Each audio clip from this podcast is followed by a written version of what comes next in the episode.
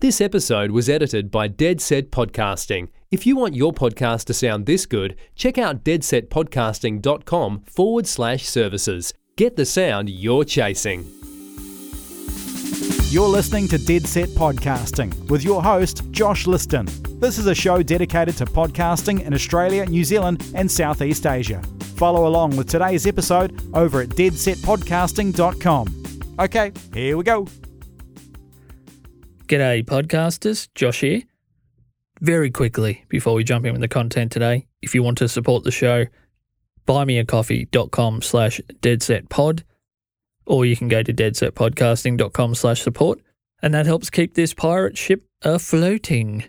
Righto, today's topic is part one of a three part series on production, editing, and promotion tips of kind of warming as I get older to just basic beginner ish, but more so rudimentary tip kind of episodes when I'm listening to podcasts myself for information because quite often the search for advanced tips and advanced information can pretty much be a road to nowhere because there's an inherent overestimation of where maybe you're at anyway. If you're actually at the point where that stuff's appropriate, then you maybe past the point where you need it. So I quite often convince myself that I need advanced tips and I need really high level information. And sometimes it's best to just take a step back and think if I really required that stuff, wouldn't at least some of my own expertise have led me to discover those things anyway? So this is more a beginner to intermediate level episode. And not to get too bogged down in the philosophical sort of stuff, but to me, I've made most of these mistakes myself. So I know that they can help people because I've stuffed up a lot of this stuff myself along the way. So today we're going to cover production, in particular for guest interviews and creating that initial piece of content. So, number one is to practice recording your guests' names their website names and their social media handles out loud. This is the thing I think that I've made the biggest mistakes on over the years is not getting people's names wrong, but correcting my pronunciation of a name and then slipping into, I guess, the Australian way of saying certain names and words throughout the episode instead of being very intentional about getting the name of the person, in particular surnames, and the name of their website and or their book or whatever absolutely correct. And there may be a word or a syllable in any of those things that actually trips you up when you say it out loud and you don't realize because you've never had the pressure of having the person listening to you, the guest, and or listening and watching you if you happen to be using video or it's in person. Just the pressure of being maybe a solo producer and host you're thinking about levels and the environment you're recording in, maybe some background noise or council workers outside building a road, whatever it is, and you start to slip on the things really that are most personal and important to that guest, their name and the name of what they do. So, number two, this kind of goes along from number one, but it's an extension of that. Record and practice your own intros, website names, and anything you want to talk about if it's going into the recording while the guest is actually there. Because they don't want to listen, nor is it fair on them to have to sit through you fumbling your website name or forgetting what the product is you're trying to push or the event that you're going to be performing at if you're a comedian that weekend.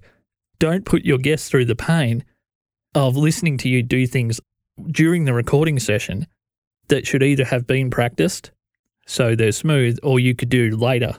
So when they're not there and you're not taking up their time. Number three, and this is something Elsie from Libsyn mentioned on Twitter, and I thought it was great.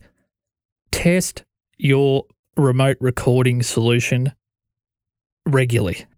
Don't just test it once, not record for six months because you're quote unquote batching, and then you go back to record, turn your computer on, and you don't realize your Ecamm call recorder version is out of date with Skype or Catalina on the Mac if you use a Mac has decided to destroy everything about your process and you've got 10 minutes to fix it, make a test call close to the recording of any important guest.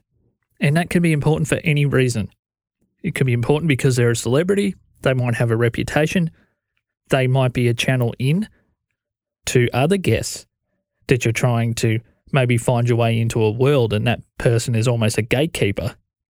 Those connector type people are not the people to have a bad technical interview with. Not that you should with anybody, but every once in a while, confirm that the solution that you have is all up to date if it's software, Did you have enough room on the SD card, and you have fresh batteries or a good power supply if you're using a recorder. And for those of us that are doing some in person stuff with social distancing, like I'm planning to in this new studio, if you've recently moved all of your gear and or moved some of the gear and then added new equipment to that, you may not be getting the levels and the sound and the type of mix in that new environment that you were in your previous in person environment. So every time you change gear, make sure you test it, particularly if you're bringing people in remotely, because they're going to be detached from the situation just enough that it's going to be more frustrating for them to be away somewhere else wondering what's happening there. Whereas if you if something's going wrong in person, you can joke about it. There's a trade of body language, there's warmth. Some of that doesn't translate remotely. That person, that guest is on an island and they're not fully aware of the context of what's happening on your end. They're just expecting to turn up and it's going to be super smooth. And you need to test regularly. So, number four, right before the call, listen to your guest if you can, if you can find content that they've done before and listen to them speak at normal speed. That's 1x podcasters, not one and a half, not three, because you're behind on your prep and you didn't absorb anything they've ever done before and you've got to get it all done in two hours. Go back and listen to their natural speech patterns at one speed. Because I've done this many times and made this mistake many times. When you get on a call with people, their natural speaking speed and pattern may not be familiar to you like you think it is. They might sound drunk. They might sound slow. They might sound like they're pausing a lot because you don't know how they actually speak. Your brain is used to hearing their speech pattern condensed, and they might sound the same tonally, but they don't have the same intonation because you're hearing their voice as it actually is. And I'm not saying don't listen at faster speed, I normally do. But with a guest, right before you record, even if it's for two minutes, listen to them speak at normal speed. And you might be thinking, why not just wait till they're on the call? My mind is, you should have done that work already and not having five minutes of warm up time at the start that could be used to get into some kind of content or to just, just to have a more natural conversation, not one where you're trying to get used to their voice for five minutes. That's a big one. That one I've done lots of times. And I've really had to train myself just to go and hear how they talk so I'm not caught off guard when I get on the call with them. So, number five, let the guest know that you will call them if the call drops. They don't have to try and call you and you're trying to call them and they're trying to call you and you're stuck playing phone tag on Skype or whatever you're using, if the call drops out completely, then you will be the person who calls them. That's the only way it will work. And the only reason you won't call them is if you've had a disaster on your end and there's no point in them calling you because you can't answer it. so let them know that. That takes the stress off the guest. Also, up front, and this is number six, let your guests know that if you're having technical difficulties that are coming from their end of the call, whether it's choppy, whether things are dropping out, whether there's a massive amount of unwanted background noise, that you may stop them abruptly and that you're not being rude and you're not trying to cut them off. I will stop you if the quality of this call is going to be detrimental to the podcast that comes out.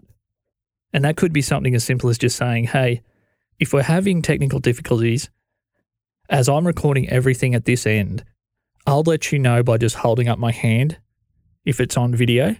Or if I do need to cut you off and we're on audio only, I'll use a phrase like, sorry, Josh, we're going to have to pause a second. Or send them a message or a chat saying the same thing. Sorry, I've lost your sound. We're going to have to pause for a second. And it's your job as the host to remember where that person is at. Because if they were deep in a thought or getting towards the end of a thought, cutting them off may detach them from the emotion that was driving them towards that point because they were so stuck in their own head of getting somewhere that they don't really know what step they were at. You, as the host, before you actually interrupt, so to speak, you need to have catalogued in your head what was just said and potentially where that was going, just for the guest's benefit, so they can jump straight back on that same track and start kicking butt again. So we're coming towards the end here. Number seven, don't be afraid to let the guest circle back on their answer. It drives me nuts when I hear people say, it's irritating when guests circle back. To me, it's gold because quite often people are articulating something extemporaneously that has only ever existed in their head or in the written word, or it's existed as someone else's words and they're interpreting that out loud for the first time. That circle back answer can be a very clear summation of your guest's thoughts about something. And you have the option for that to be their answer. You can cut, manipulate, edit all the preamble, if that's what it is, to get to that answer, or you can leave it in in editing. But don't cut people off by saying, oh, we've already covered that. Can we move on? Every time I swear that I get an even better answer out of somebody, it's after they've done an extemporaneous circle back. They've gotten to a better view of their own thoughts by stumbling through stumbling through a bunch of muddy thoughts to get to that clear water.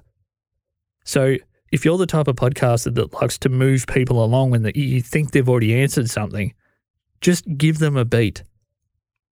Obviously, if they're telling you the same thing over and over again, there's ways that you can move people along. If they're giving you a weaker answer than the first time, then you just chop it out later. But quite often, the gold to me is in the re answer. The reputation of re answers has got a bad rap in podcasting. But think about how you understand something. Normally, it's a big muddled bunch of information. You say it to yourself, you write about it, you talk about it with people, and that refined, clear summation of what it was becomes evident through fumbling, through mistakes, through talking it out loud. So don't deprive your guest of the chance to deliver an even better answer.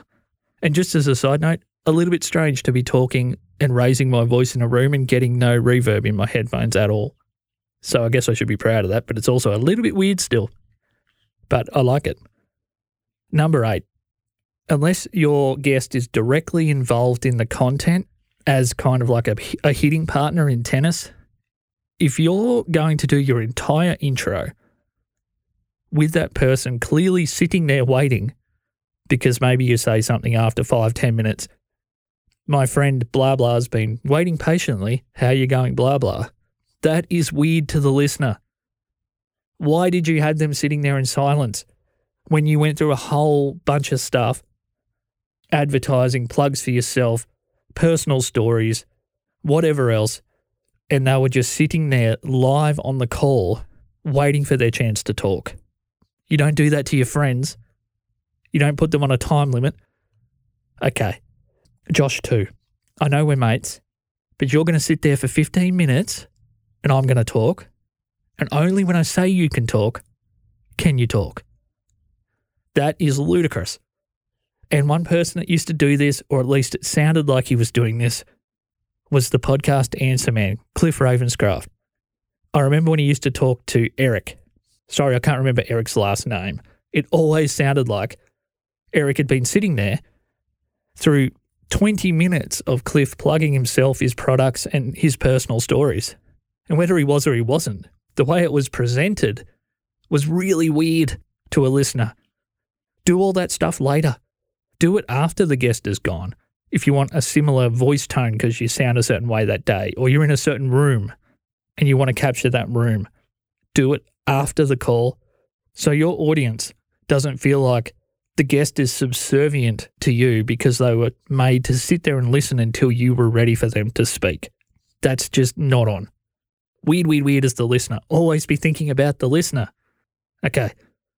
At Joshua Cliston on Twitter and Instagram and Facebook. Joshua Cliston on LinkedIn. If you're interested in talking to me about editing services, you can also go to deadsetpodcasting.com slash support to support the show. There's a buy me a coffee link there where you can support the show if you choose to. Okay. We also edit podcasts, so if you like the way this was edited or you want to discuss editing in general, getting quotes, that sort of stuff, deadsetpodcasting.com slash services, which you'll probably hear about in a little ad at the end. I promise I didn't keep the ad waiting. That person was pre-recorded, like it should be. This episode was edited by Dead Set Podcasting. If you want your podcast to sound this good, check out deadsetpodcasting.com forward slash services. Get the sound you're chasing.